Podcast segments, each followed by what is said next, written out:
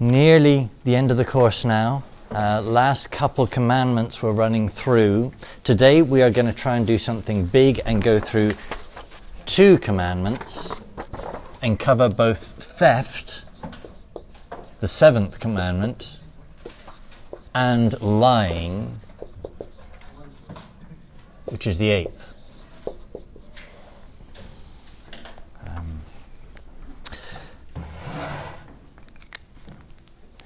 now, people often don't. So, within the concept of theft, there has to be a concept of ownership and property. So, that's kind of the key thing I want you to take away from today's lecture. Um, that you might have read those lines in the Catechism. What do they actually mean and make sense of? This is going to connect with our last lecture on environmental ethics. So there's a reason I went through them in the sequence we've done.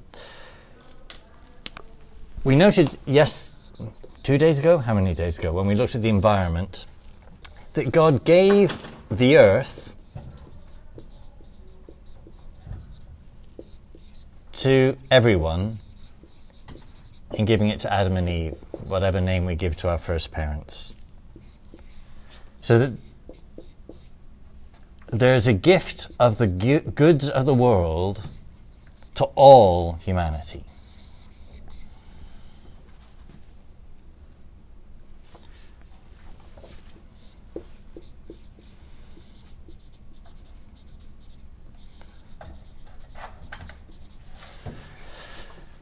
The wheat fields of the Ukraine, the savannas of Africa, the um, minerals of wherever. Um, these are given by the Lord to all of humanity.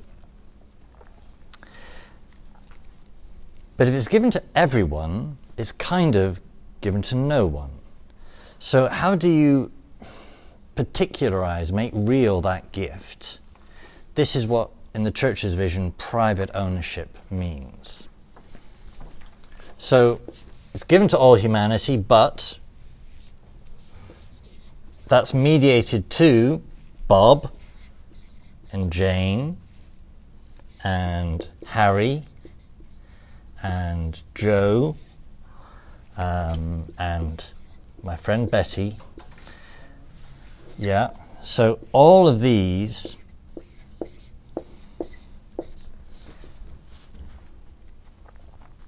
um,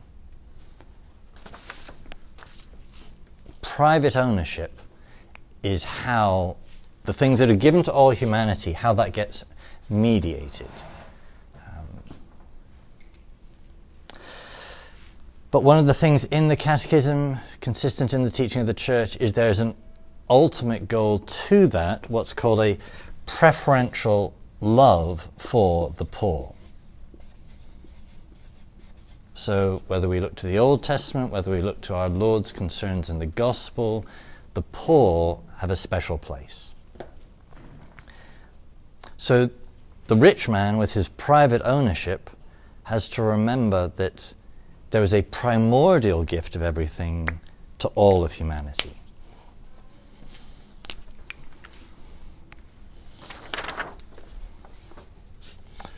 So mapping this out here in a different color. The universal destination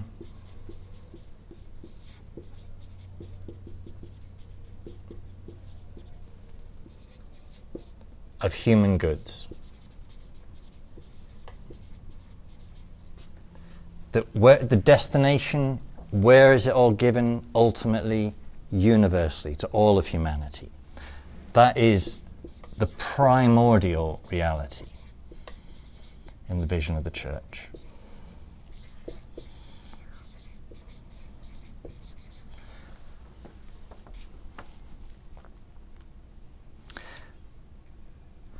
And in order to make that real, that gets mediated through the real but non-absolute right to private ownership.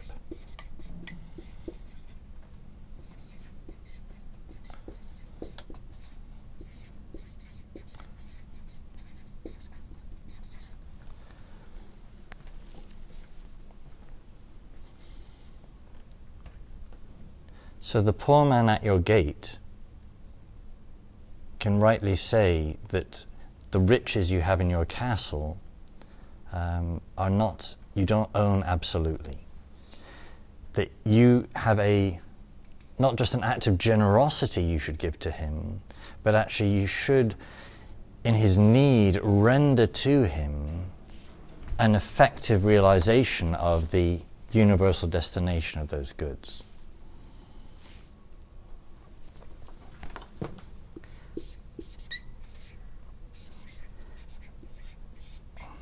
To repeat the phrase I just used, a preferential love for the poor.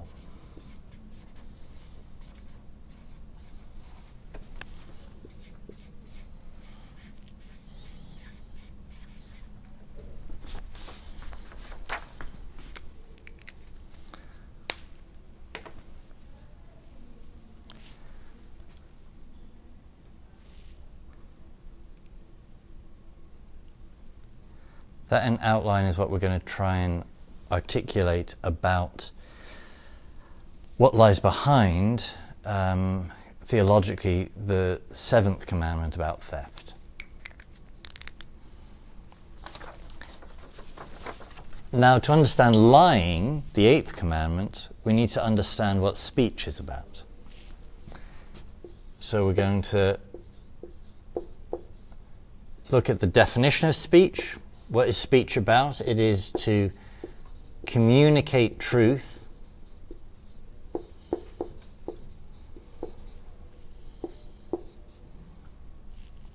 Speech is, using Saint Thomas's definition, statements in accord with the mind.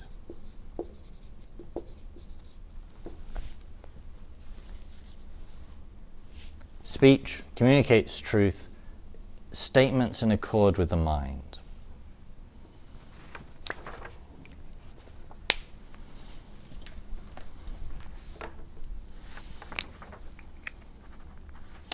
And in contrast, lying, what is lying? A statement at variance with the mind.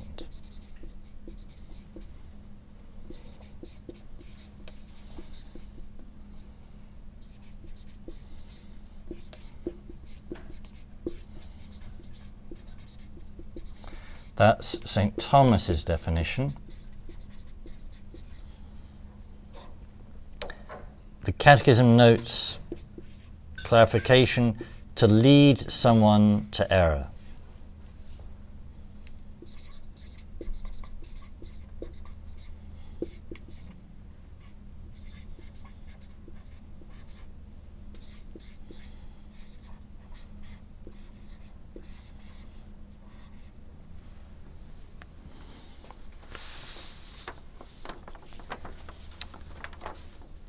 Lying is a statement at variance with the mind, according to Saint Thomas, to lead someone to error, according to the Catechism. So your intention in speaking a falsehood is part of what makes it a lie. That's what makes a lie different from a mistake, that you intend to lead someone to error.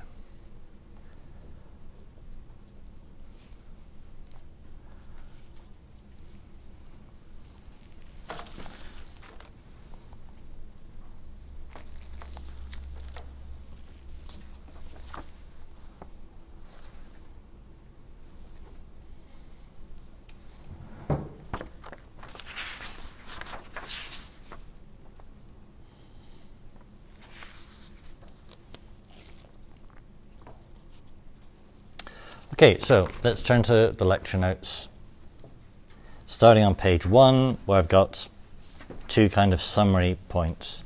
So what is the seventh commandment? It is, thou shalt not steal. What does that commandment cover? The universal destination of human goods, the concept of property, the concept of private ownership, and the social doctrine of the church. So all of these are within that part of the Catechism. Uh, Michael, can you read that quote from the Catechism for us? seventh commandment forbids unjustly taking or keeping the goods of one's neighbor and wronging him in any way with respect to his goods. It commands justice and charity in the care of earthly goods and the fruits of men's labor. For the sake of the common good, it requires respect for the universal destination of goods and respect for the right to private property. Christian life strives to order this world's goods to God and to fraternal charity. Okay, and then very briefly, the eighth commandment, you shall not bear false witness against your neighbor. So say that that commandment encompasses everything that is to do with truth and communication. Adam, can you read that quote for us? The eighth commandment forbids misrepresenting the truth in our relations with others. This moral prescription flows from the vocation of the holy people to bear witness to their God, who is the truth and wills the truth. Offenses against the truth expressed by word or deed are refusal to commit oneself to moral uprightness. They are fundamental infidelities to God, and in this sense, they undermine the foundations of the covenant. That was my phone, yeah. Yeah, that's, that's it. Okay, so, um, it's not that funny.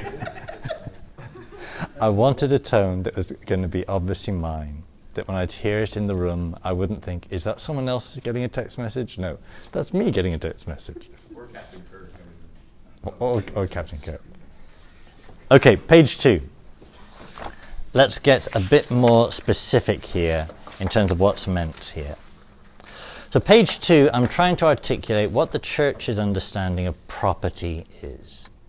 Uh, and what I'm hoping to communicate to you is something different from the understanding of property you had when you arrived. Our typical Anglo-Saxon view of property is, um, this is mine and you can't have it. I worked for this, this is mine, and you have no right to it. Thus phrases like taxation is theft. Um, property is seen as a total absolute thing. That isn't the Church's view of property. So we're not communists in that we do believe in private ownership and believe that private ownership is essential for the functioning and flourishing of human beings. But private ownership is a relative thing, not an absolute thing. Okay, on my notes here. So, at the top of the page, property, I say two key principles. First, to repeat again, there's a universal destination of human goods, and this is primary before we think about anything else. But second, there is a right to private property, but this right is not absolute. Now let's read through these paragraphs here in turn. Josh, you first, please. In the beginning, God entrusted the earth and its resources to the common stewardship of mankind to take care of them, master them by labor, and enjoy their fruits. The goods of creation are destined for the whole human race. However, the earth is divided up among men to assure the security of their lives, endangered by poverty and threatened by violence. The appropriation of property is legitimate for guaranteeing the freedom and dignity of persons, and for helping each of them to meet his basic needs and the needs of those in his charge. It should allow for a natural solidarity to develop between men.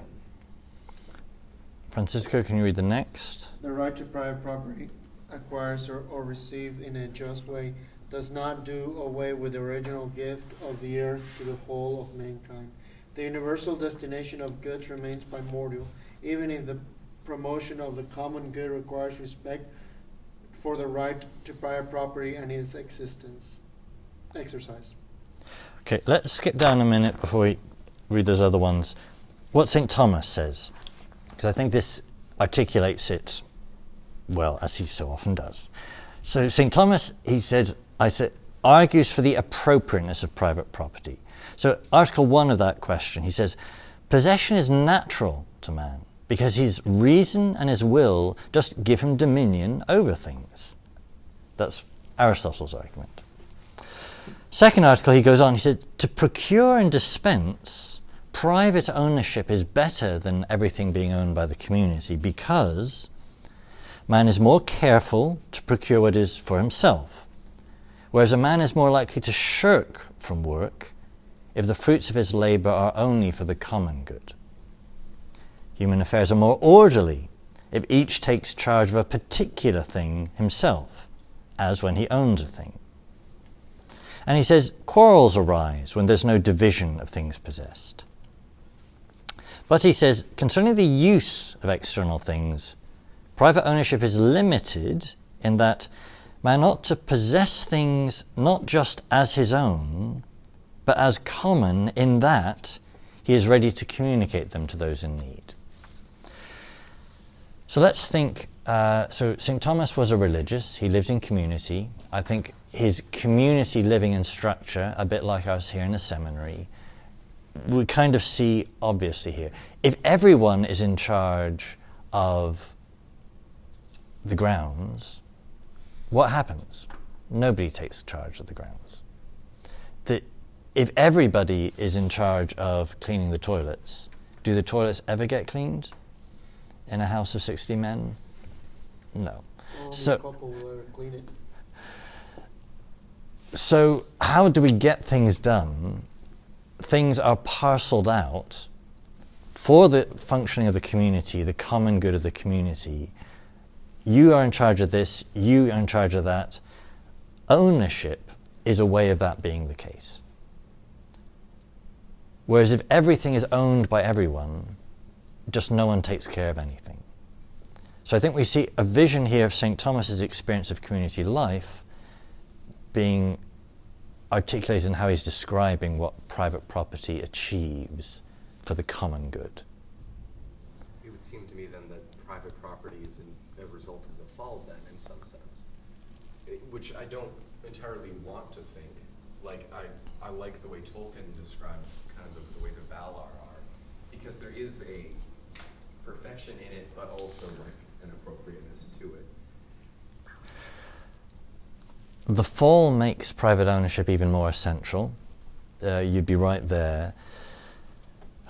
Because there's so many things that are philosophically, uh, if we use the word contingent, that they're not required to, to be this way and not that way, there needs to be some division, decision. So that's part of why you need a government for a community. Is the road going to go here or is it going to go there? That's not just a matter of sin that you need a decision. The group needs someone to make that decision, because it's not it's not a truth of um, certainly not a self-evident truth of reason. It's not a truth that has only one possible conclusion from reason, to say the road's going to go here and not there, because there's some benefits putting it here and some losses, some benefits here and some losses. Um, so I don't think it's only because of the fall. If it wasn't for the fall, then the ultimate um, rendering, so I own this thing, and I, in that sense, I'm a steward of it and manage it, but with an awareness of those others who are also to benefit from it. Um, my awareness, generosity, thoughtfulness of others would just flow much more easily if it wasn't for sin in my own heart.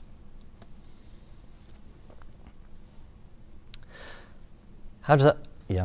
Is this the same as the economic term, like the tragedy of the commons? I'm not an economist. So the economic term, tragedy of the Commons. commons. So like things that are held in common aren't taken care of, so it's best for someone to take responsibility for those things, whether it's through ownership or... That sounds like the same argument, yeah, yeah. Obviously, you know, people like Mussolini come along and say, for the sake of the common good, I'm going to... Um, so there's, yeah, it, I, I don't know what was the initial intent in that rendering of it, but it sounds like it's the same principle. How does that then define theft?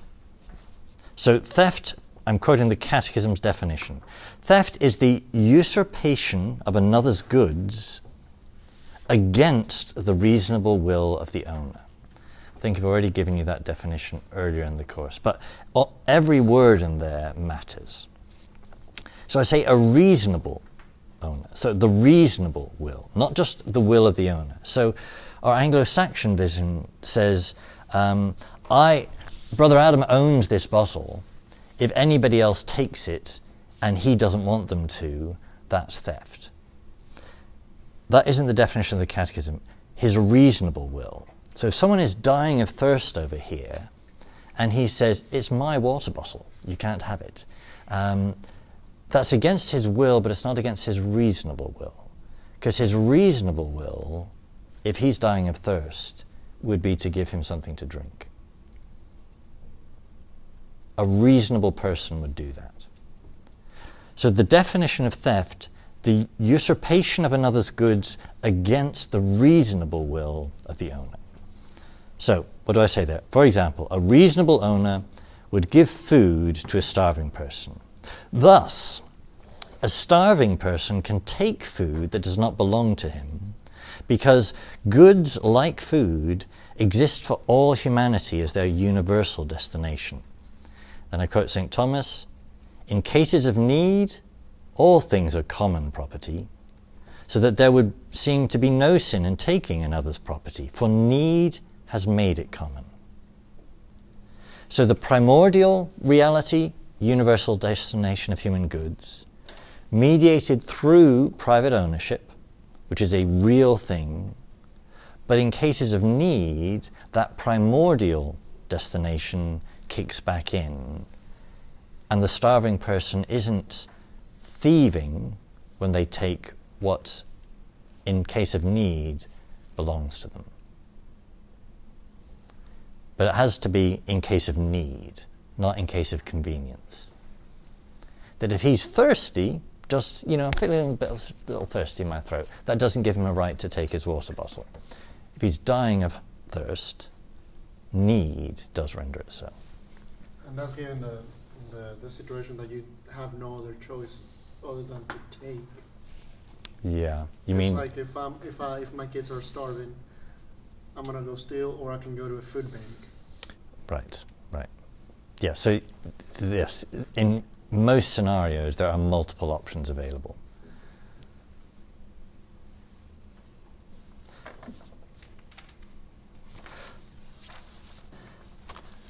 So we've got a glimpse here of the concepts of what property means, why we're not communist, but private property isn't an absolute thing. It's, whereas in the communist vision, the state owns everything for the sake of the people. The state owns everything, and you don't really own anything. That isn't the church's vision. Page three, the love for the poor.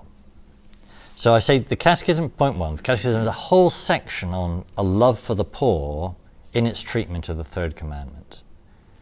Uh, again, where would the love of the poor be in the Catechism? You might think, well, where would you put that?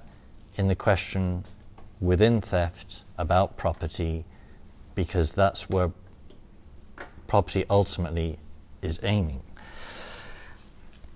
So in the context of considering property and ownership, the Catechism says, love for the poor is incompatible with immoderate love of riches or their selfish use.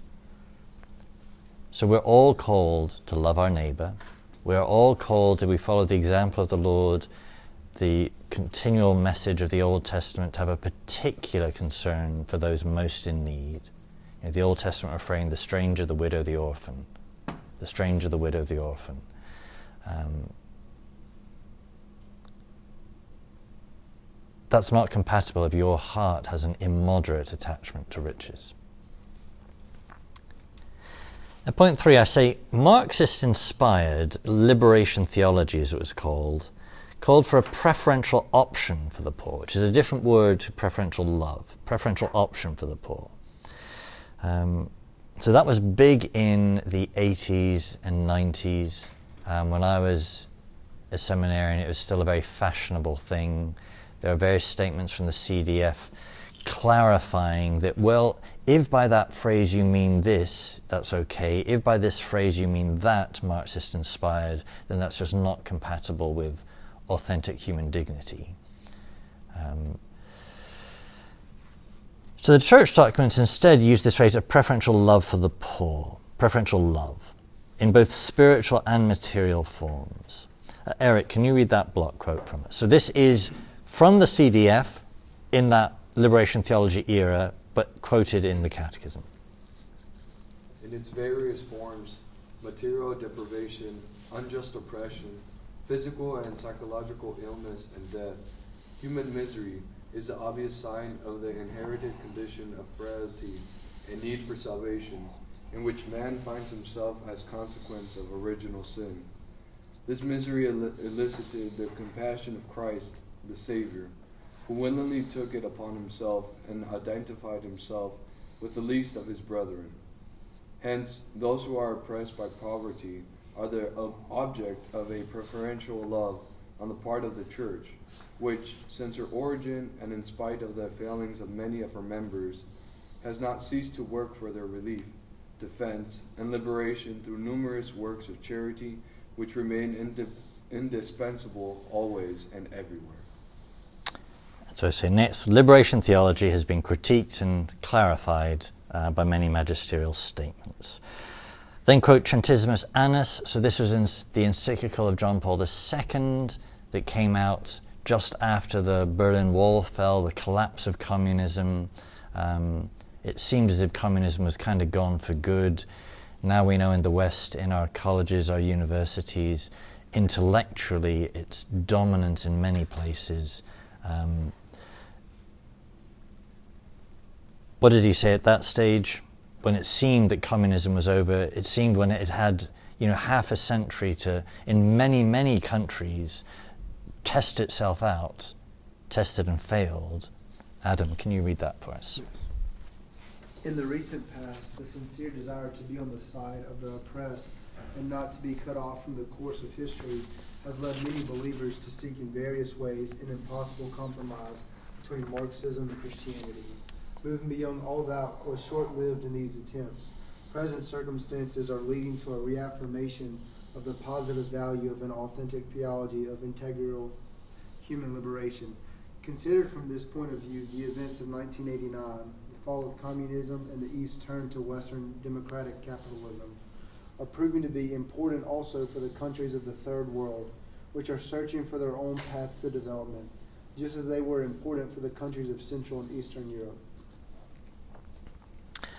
Um, and this isn't a whole course on social teaching, but so next, we're not going to read through that quote, but consistent in the development of the Church's social teaching, repeated condemnations of socialism while campaigning um, for rights for the worker, concerns for the poor, uh, but with an authentic vision of the dignity of the person, not just of the collective. That's what sets us apart from the communist vision. Comments thus far? Have you heard of the phrase liberation theology? It's huge in Latin America. Still in some places, yes, yes. Um, Can you give a brief outline or kind of, I don't really understand what it is, I just know what I've heard of it. Yeah, liberation theology is a big thing to try and summarize in a couple of sentences. Liberation, it has its as its focus uh, a, a liberation, but rather than being a spiritual liberation from sin, liberation from the tyranny, the oppression of economic systems, particularly of capitalism. Um, So that the Marxist analysis is the dominant lens that is used to interpret Christianity. So as John Paul the Second did, a compromise between Marxism and Christianity. Or I'd say with the liberation theology, using Marxism as your lens to understand what is Christianity. So Jesus becomes primarily about a worldly liberation, not primarily about a spiritual liberation that through that achieves all kinds of material liberation.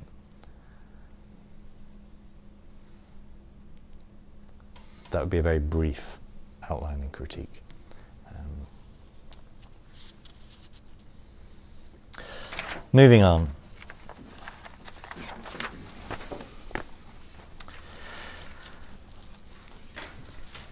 So here I am in very summary form trying to summarize a few points about the Church's social doctrine and the economy.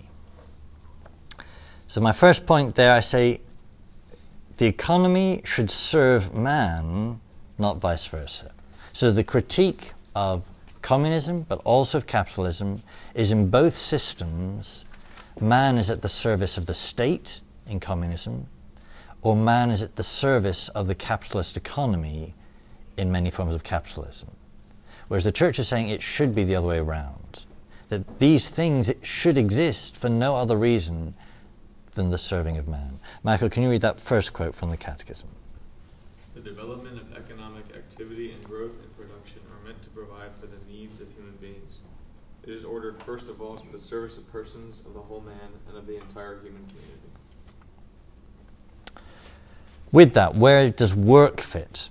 That work is our primordial vocation in Genesis. So work was given to Adam before the fall. Work was given to Adam before there was toil and sweat associated with it. That only comes with the fall. But he was given work already, the command to till the earth, cultivate it. That was just going to be somehow an easy, happy thing. So work is a good thing. Joshua, can you read the first?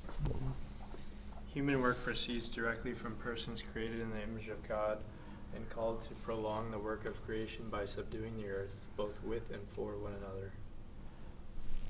Brother Adam, can you read the next one? In work. In work, the person exercises and fulfills in part the potential inscribed in his nature.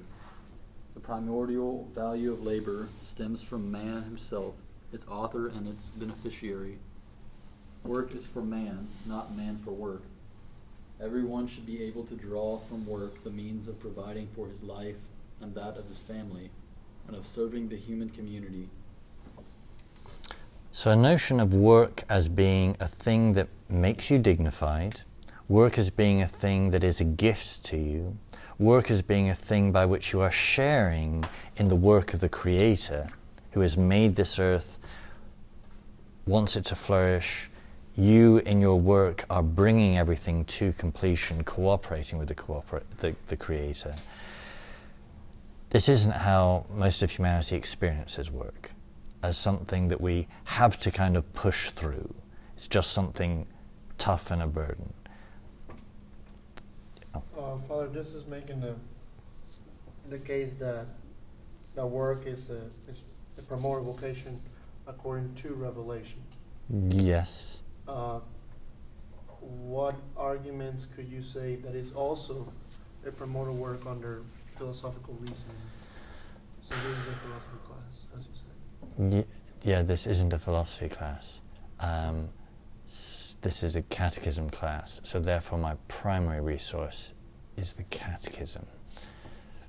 That's a really clever question uh, that I've never given any thought to. Um, I'm sure you could construct without much difficulty uh, an argument, given that I've never given it any thought before this second. I'm just going to refrain from trying to answer. Um, well, I mean, you're just looking at experience and, like, human psychology. A man who has a job, like, it's proper to, like, a functioning man who works rather than people who are homeless and are out of work go mentally insane because they don't have work.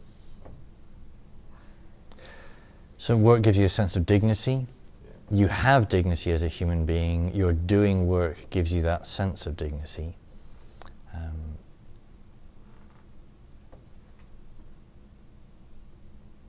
or even just in general, we can look at people who are bums and say, that's a person who's not living a fulfilled or virtuous life.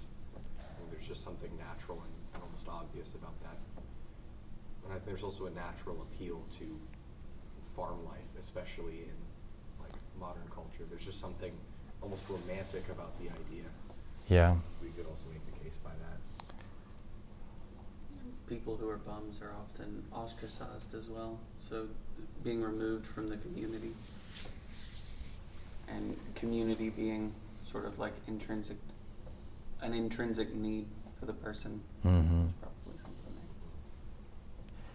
Yeah, though often the sequencing of that in someone's life, um, someone often becomes ostracized before they end up on the street, rather than being ostracized because they're on the street.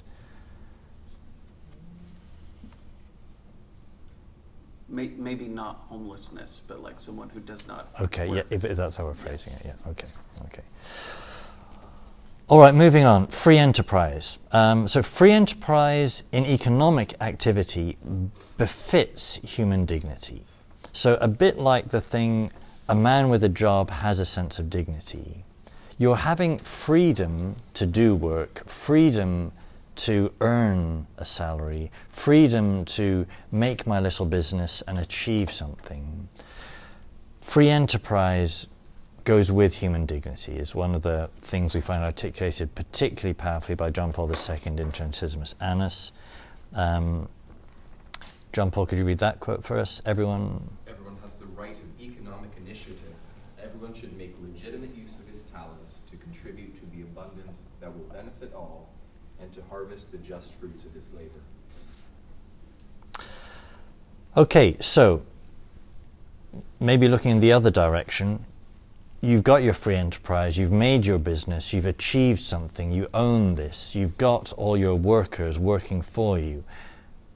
But, I say, business owners have a duty to society and to persons as individuals. Uh, Hunter, can you read the first quote there, those responsible. Those responsible for business enterprises are responsible to society for the economic and the ecological effects of their operations. They have an obligation to consider the good of persons and not only the increase of profits. Profits are necessary, however. They make possible the investments that ensure the future of a business, and they guarantee employment. A related concept, a just wage. What is a just wage? The church has this phrase, a family wage. A just wage is a wage that is sufficient for the father of the household to provide for the household.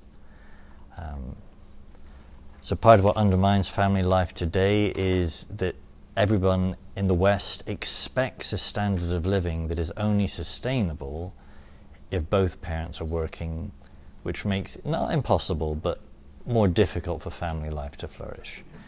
Um, so, Eric, can you read the just wage paragraph? A just wage is the legitimate fruit of work. To refuse or withhold it, it can be grave injustice. In determining fair pay, both the needs and the contributions of each person must be taken into account. Remuneration for work should guarantee man the opportunity, the opportunity to provide a dignified livelihood for himself and his family on the material, social, cultural, and spiritual level. Taking into account the role and the productivity of each, the state of the business, and the common good. Okay, and who's going to make sure that happens? The common good, back to a point we've made a few times already in this course, th- there is this need for the state, the government, that exists for the sole purpose of fostering the common good. Um, so the state has a responsibility to regulate activity and to direct it to the promotion of the common good. Um, so Jake, could you read the communist among us, the, that quote for us? The responsibility of the state, economic activity, especially the activity of a market economy, cannot be conducted in an institutional, judicial, or political vacuum. On the contrary, it presumes sure guarantees of individual freedom and private property, as well as a stable currency and efficient public services. Hence, the principal task of the state is to guarantee this security, so that those who work and produce can enjoy the fruits of their labors, and thus feel encouraged to work efficiently and honestly. Another task of the state is that that of overseeing and directing the exercise of human rights in the economic sector. However, primary responsibility in this area belongs not to the state, but to the individuals and the various groups and associations which make up society. So that last line, the Catechism is wanting to be clear um, that the primary duty is actually to you, the people, um, but to kind of coordinate, guarantee that the state has this role. Last point on this page, last point in this part of the, our analysis of the Seventh Commandment, trade unions, or the rights of association for workers. So the right of association, that is to belong to trade unions, and the right to strike are both things the Catechism articulates. And I say, like the right to private ownership, neither of these rights are absolute. So that's why governments do sometimes, and have the right to sometimes, prevent strikes if the damage to the common good is going to be um, of a certain amount. But generally speaking, workers have a right to associate, to defend their rights, um, and to, to strike if that's the only way to get themselves listened to. Okay, I know this is painfully brief and there are lots of things in here, but that's our sketch of what's covered in the third, uh, seventh, seventh commandment about theft in the Catechism. Lying, page five. Lying is more complicated than you might originally think. You might think, it's obvious what's a lie. Uh, maybe not. So, lying. Catechism says, quoting numerous church sources, lying is an intrinsically evil act. What does that mean? It means it's always wrong. Quoting Saint Thomas, who also in Saint Augustine, every lie is a sin. Um, and I quote also the Catholic Encyclopedia article on this. This is the common teaching of the Church. But how are you going to define a lie? So it's agreed in the tradition, lying is always wrong. What is a lie? This is not unanimous in the tradition, how to define it.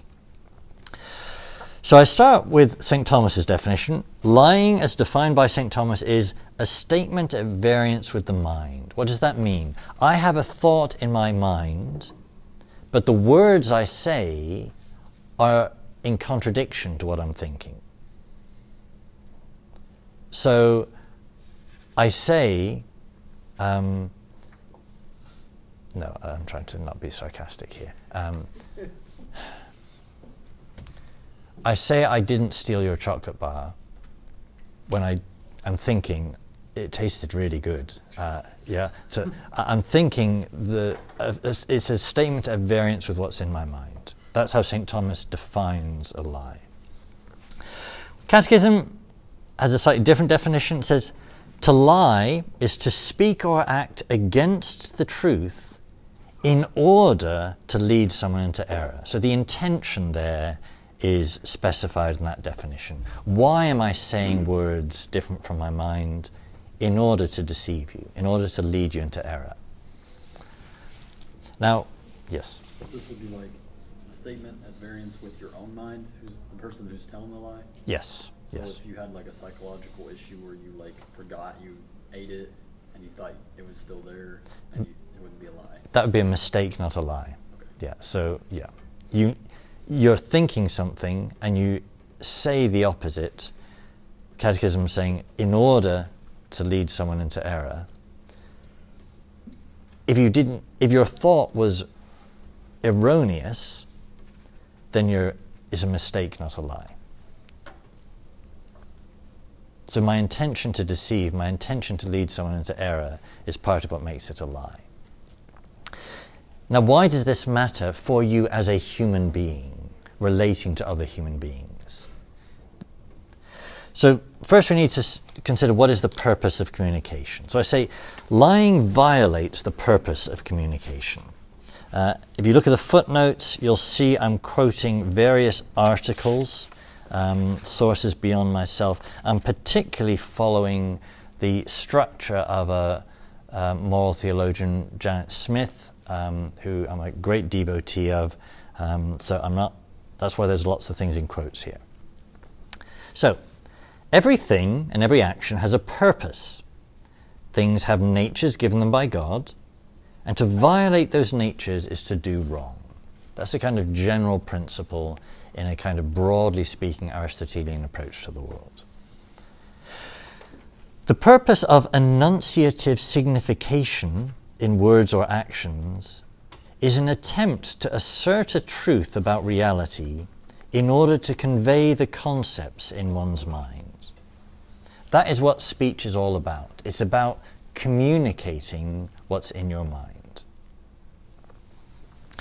Enunciative signification is a fancy way of saying not just words but also gestures. So nodding of head, shaking of head, these are, broadly speaking, part of what we're meaning here.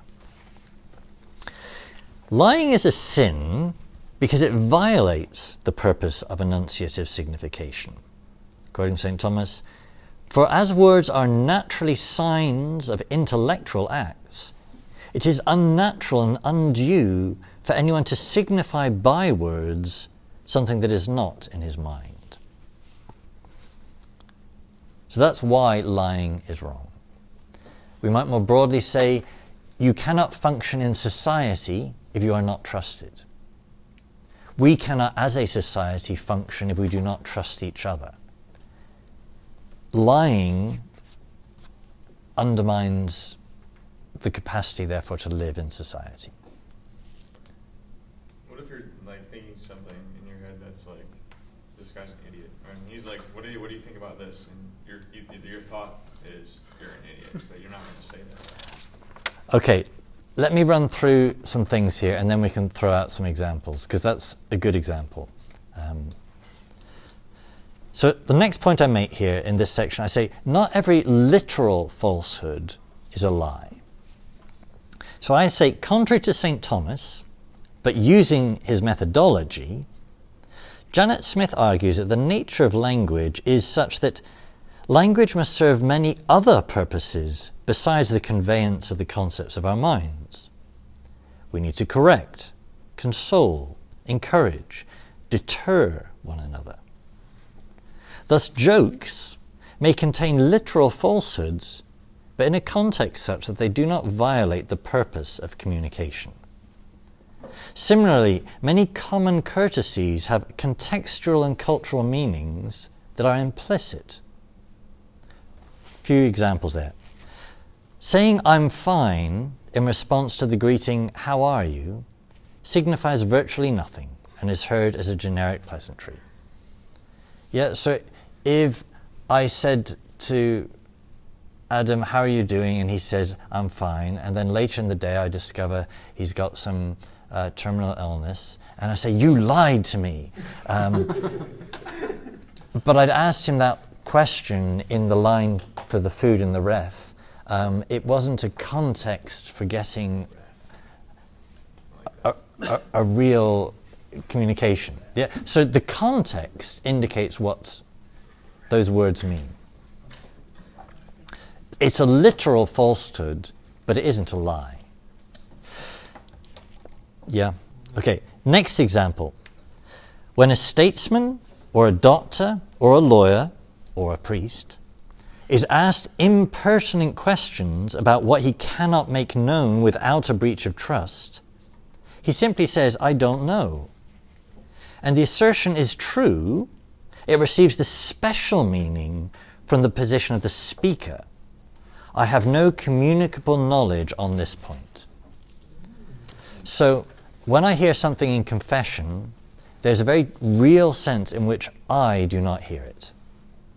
So if you ask me, um, who do you think um, stole the rector's cookies? Um, and I know in confession exactly who stole the rector's cookies. Um, I can say, in fact I am required to say because of the seal of the confessional, "I don't know."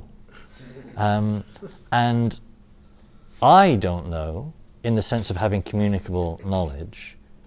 The priest who heard the secret, that kind of bit knows. And again, there's statesmen, doctors, lawyers, there's all kinds of categories of people that we know are required to keep secrets.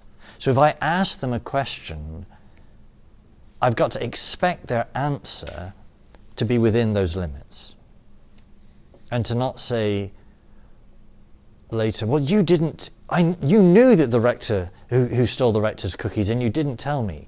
Well, you would, you should know that I can't communicate what I've heard in the confessional, yeah?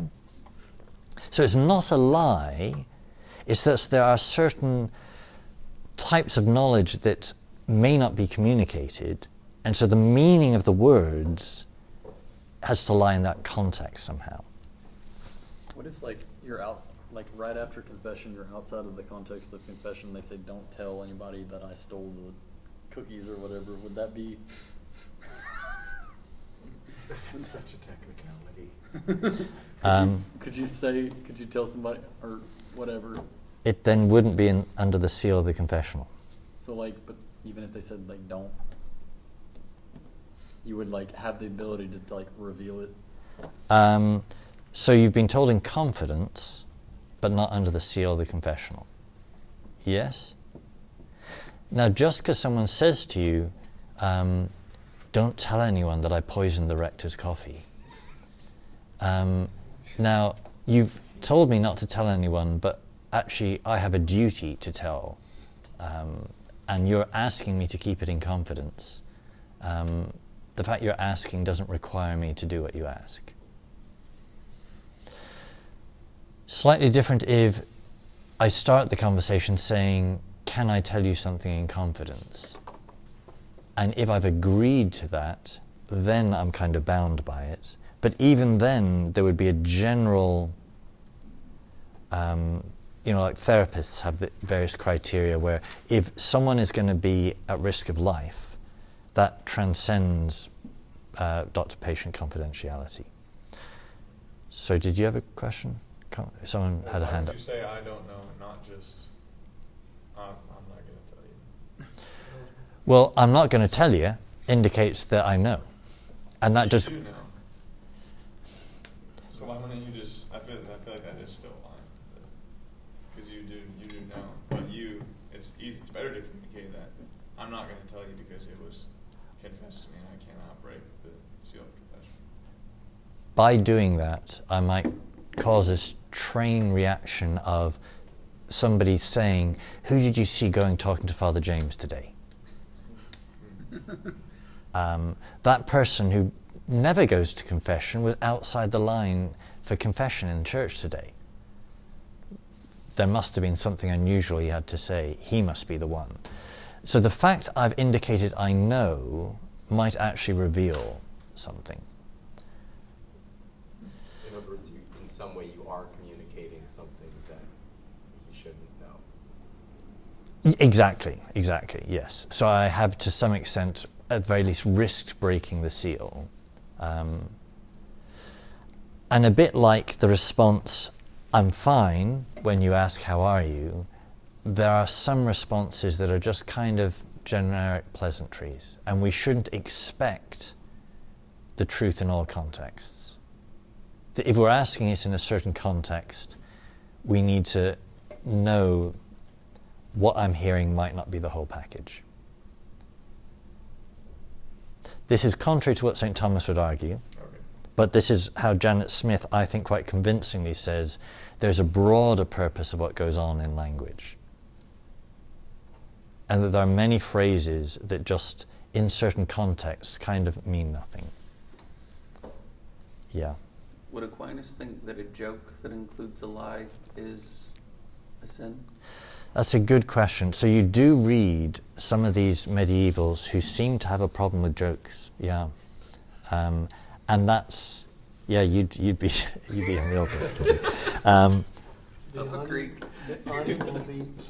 now, now we would say, I think, that there are some joking lies that are kind of beyond a joke, yeah. So that can get carried to an extreme, um, but yes. Uh, so that's why I'm making the point.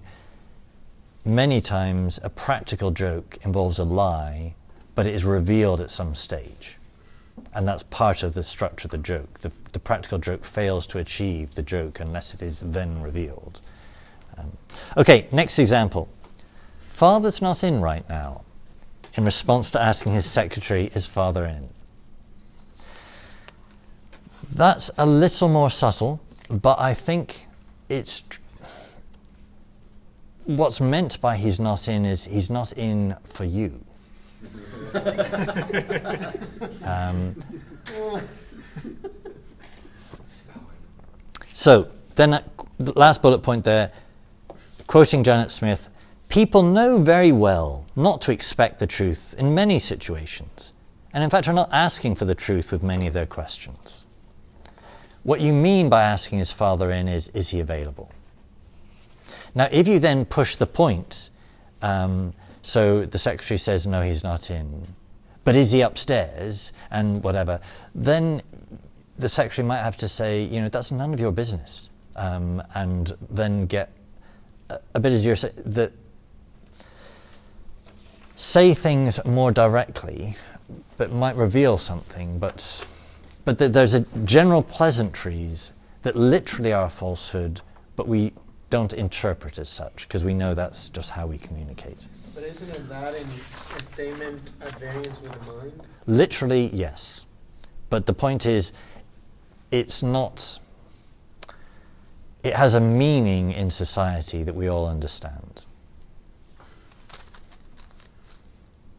Let's move on, because we've got more examples here that will clarify the general picture. Uh, who here has heard of the phrase a mental reservation? So the Jesuits were famous for this. This is why everyone hates the Jesuits. Um, so. Mental reservations. Um, what is a mental reservation? When a phrase is used to mean something other than its literal meaning, then this is called a mental reservation. I, the meaning of the phrase is reserved to the user, to my mind, and not necessarily communicated to others. So, um, I say, um, that's a very nice shirt you're wearing today. And, and what I mean is, um, some people might think that's a nice shirt. Um, so, um, I mean something that I don't communicate. That's a mental reservation. I reserve the meaning to my mind, and I say something else. The Jesuits would have a sense there's a permissible range of doing that, and an impermissible range. Uh, I'm going to continue with explaining this concept before taking questions. So, there's a difference here. A wide mental reservation involves a difference between the literal and contextual meaning of the statement. A strict mental reservation applies a meaning to words determined solely by the mind of the speaker, by no external circumstances or common usage. They were condemned as lies by the Holy See on the second of March, sixteen seventy-nine. For example, saying no when you mean yes. Did you take my car? And I say no. But in my mind, when I say no, I mean yes. um, that's that's a lie. Yeah. But the structure of a mental reservation would say, I keep the meaning in my head, what these words are. I mean, when I say these words, something utterly different from what you think. So the concept of a mental reservation is I can keep, I can reserve a meaning in my mind to some words I say. There is a more complete meaning that I don't communicate to you. It's permissible if common usage makes a coherence in what I'm saying versus reality. Can you give some example? Um... What would they like? Have I just that? gave an example of, like, of the shirt. Um, a, a better example. Um, that just sounds like lying, though. Yeah, how's how's that different from saying Father's not in right now? I'm saying that right now in my, my mouth, but in my mind, I'm telling you, Father's not in right now for you. Yeah, that's kind of the same thing.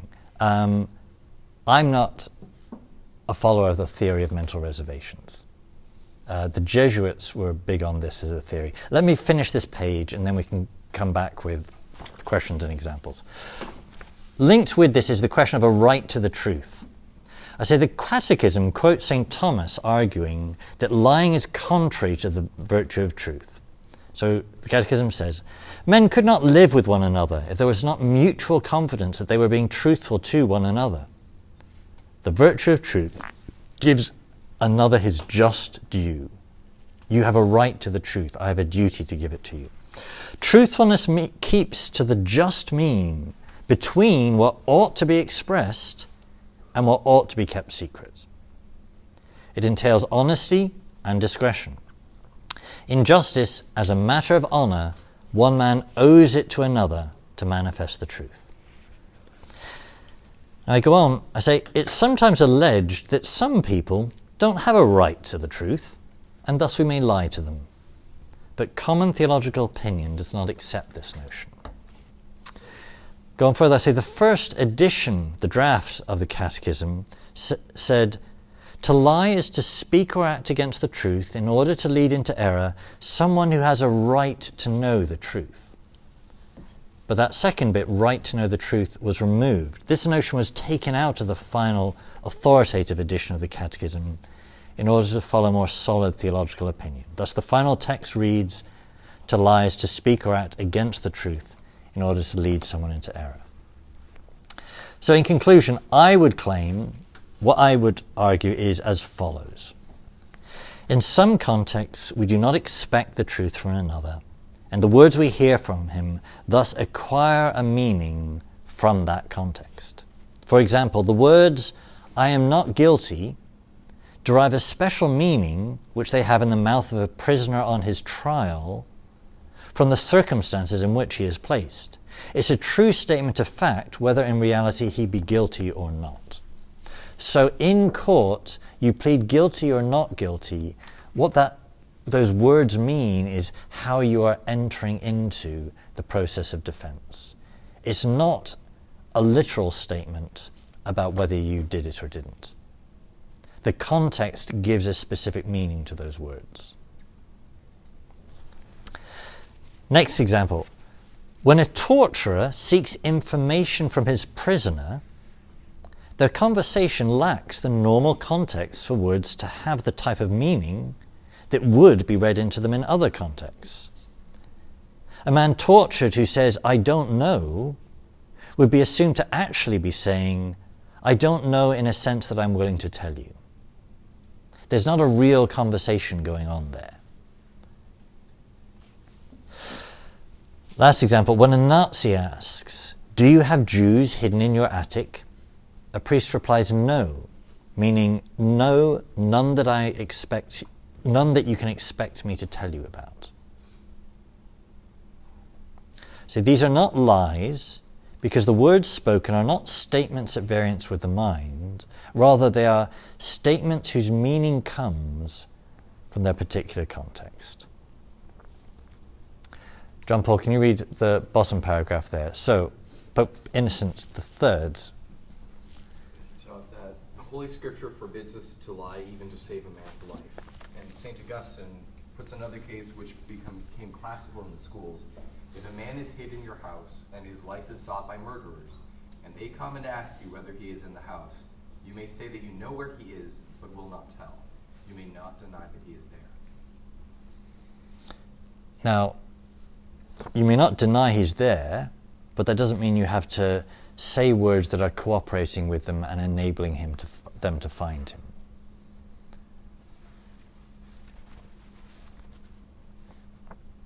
Yeah. Could you say that's like telling the truth, but not the whole truth?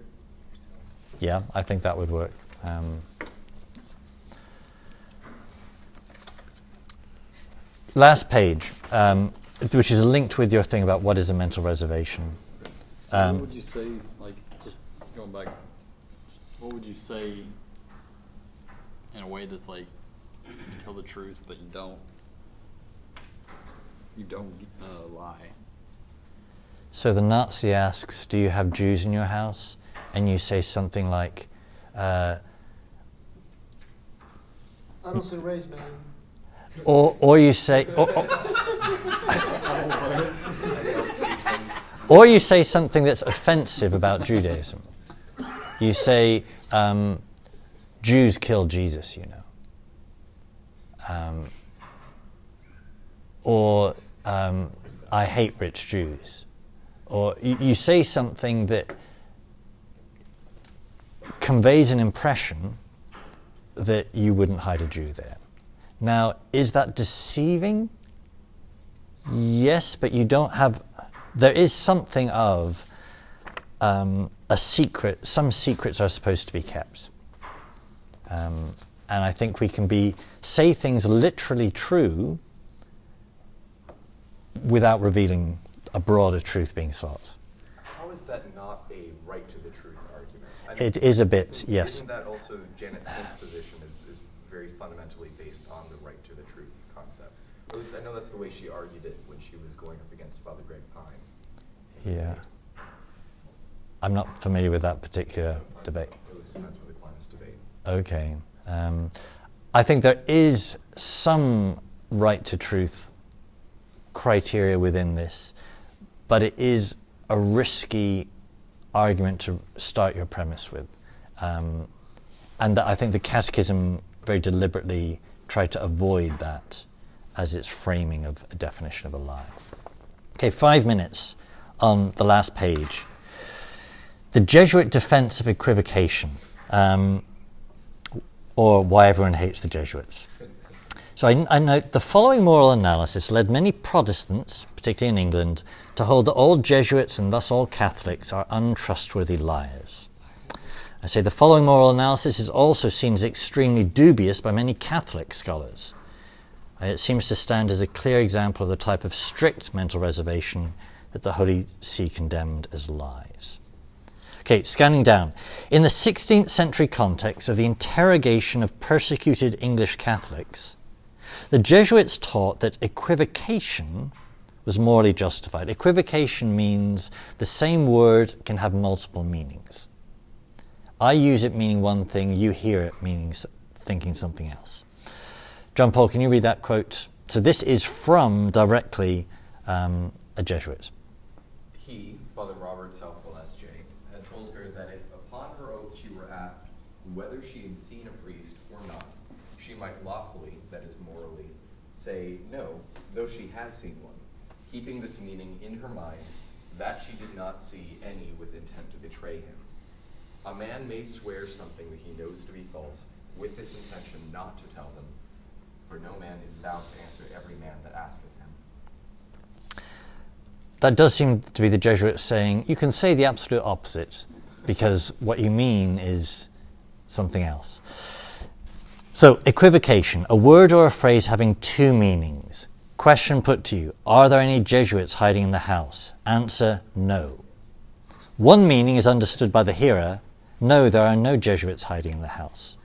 Another meaning is understood by the speaker, no, there are no Jesuits in the house that I am willing to show you. Or, no, there are no Jesuits in the house that you have a right to know about.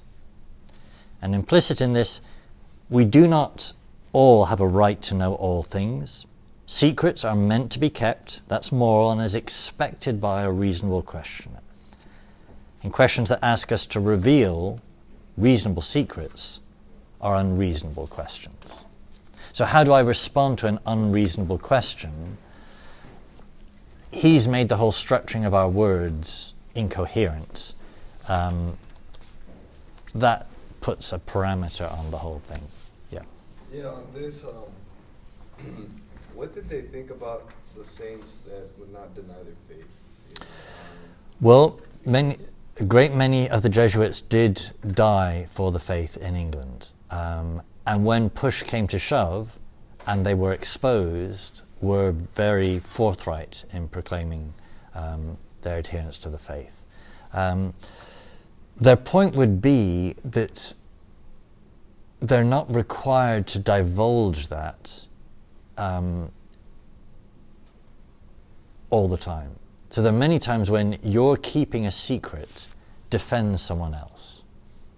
So, you are a Jesuit priest. If you reveal that you are a priest, you will also cause the death of all the people that were hiding you.